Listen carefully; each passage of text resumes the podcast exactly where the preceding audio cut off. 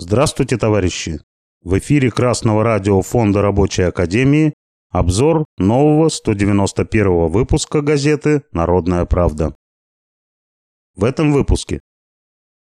Когда появится новый Ленин? Каким должен быть профсоюз? Заметка о прошедшем в Нижнем Новгороде 18-19 марта и предстоящем Российском комитете рабочих. Право работать по-человечески.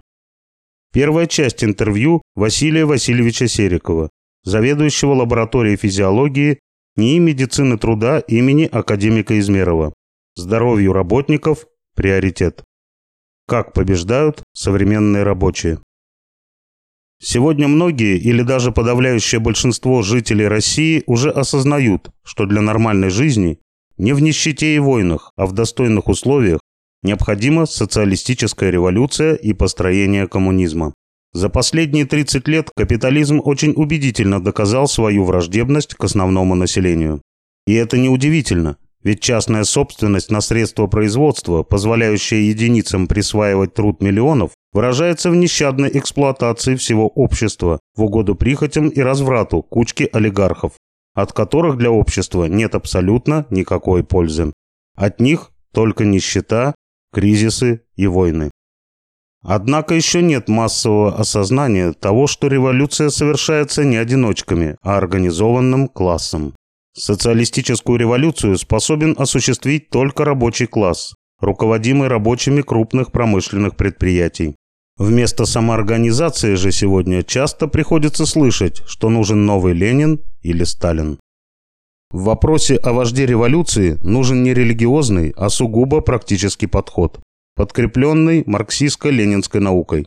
В статье доктора экономических наук Золотова Александра Владимировича и доктора философских наук Попова Михаила Васильевича «Когда появится новый Ленин» показано, что Ленин утвердился как вождь рабочего класса в ходе классовой борьбы пролетариата, руководимой партией большевиков за установление и упрочение пролетарской диктатуры в форме советской власти.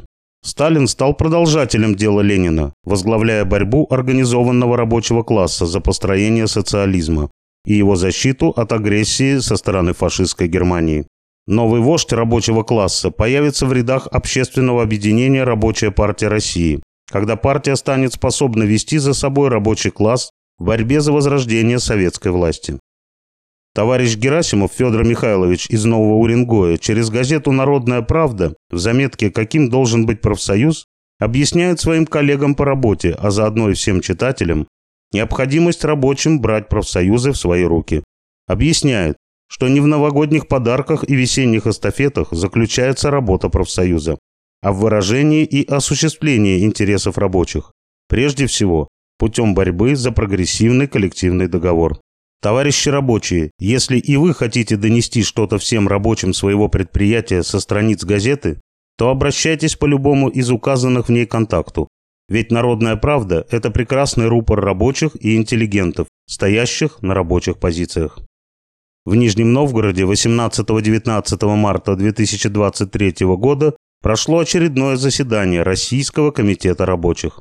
Делегаты обсудили вопросы о борьбе профсоюзной организации за повышение производительности труда на предприятии в интересах рабочих, об участии профсоюзов в организации обучения работников на предприятии, о требованиях рабочего класса по улучшению своего положения в условиях СВО. По обсужденным вопросам приняты соответствующие постановления. Также было выработано и озвучено заявление об отмене повышения пенсионного возраста в республиках и областях вошедших в состав Российской Федерации. С заявлением можно ознакомиться в «Народной правде», на Красном радио Фонда Рабочей Академии и на иных ресурсах ФРА. Следующее заседание семинара по рабочему движению Федерации профсоюзов России и Фонда Рабочей Академии Российского комитета рабочих состоится в Нижнем Новгороде 5 и 6 ноября 2023 года. В повестку дня предложены следующие вопросы. Первое создание инициативных групп рабочих и развитие их в первичные профсоюзные организации для борьбы за свои интересы. Второе. Участие организованных рабочих в создании и развитии бригад. Третье. О борьбе за продвижение проектов прогрессивных коллективных договоров. Предлагаем рабочим уже сейчас выработать свою позицию по данным вопросам и подготовить делегатов для ее представления и отстаивания на семинаре. На третьей странице предлагаем ознакомиться со статьей рабочего Виктора Викторова из города Иркутска «Право работать по-человечески». Здесь раскрывается многолетний негативный опыт работы в условиях 12-часового графика. Раскрываются отрицательные аспекты такого режима, а именно вопрос напряженности или интенсивности труда, занятости, влияния на здоровье и личную жизнь.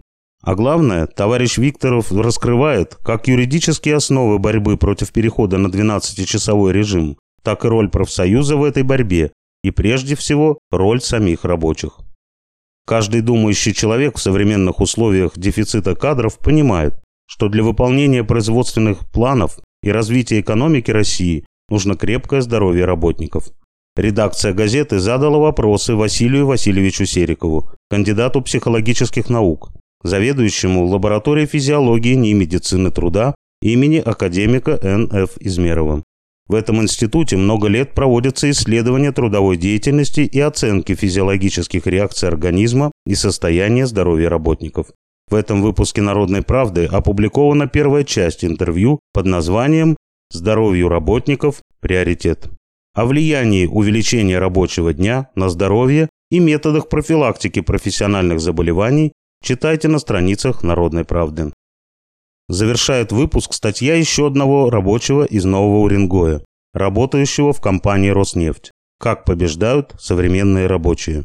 Здесь мы видим опыт активных неравнодушных рабочих, как они от идеи создания нового профсоюза перешли к исполнению рекомендаций Российского комитета рабочих и подчинили желтый профсоюз своей воле, сделав его красным. Рабочие не стали наступать на грабли, действуя по наитию, а переняли передовой опыт и применили его в своей деятельности. Между прочим, про необходимость работы даже в самых желтых профсоюзах говорил Ленин более ста лет назад. И это не только не потеряло актуальности, а наоборот становится только современным и важным. Актуальность определяется объективным и условиями, текущей эпохой. В эпоху перехода от капитализма к коммунизму в мировом масштабе без изучения наследия Ленина и вообще марксизма-ленинизма рабочему не освободиться от эксплуататорских оков. Встречайте нас со свежим выпуском «Народной правды» у проходных своих заводов. Наша газета издается именно для вас. Вам мы ее и несем ранним утром на своих выходных или вставая пораньше перед своей работой. Товарищи, присоединяйтесь к распространению газеты «Народная правда». Несите знания в трудовые массы и вступайте в рабочую партию России. Авангард рабочего класса. Редакция Красного радио Фонда Рабочей Академии.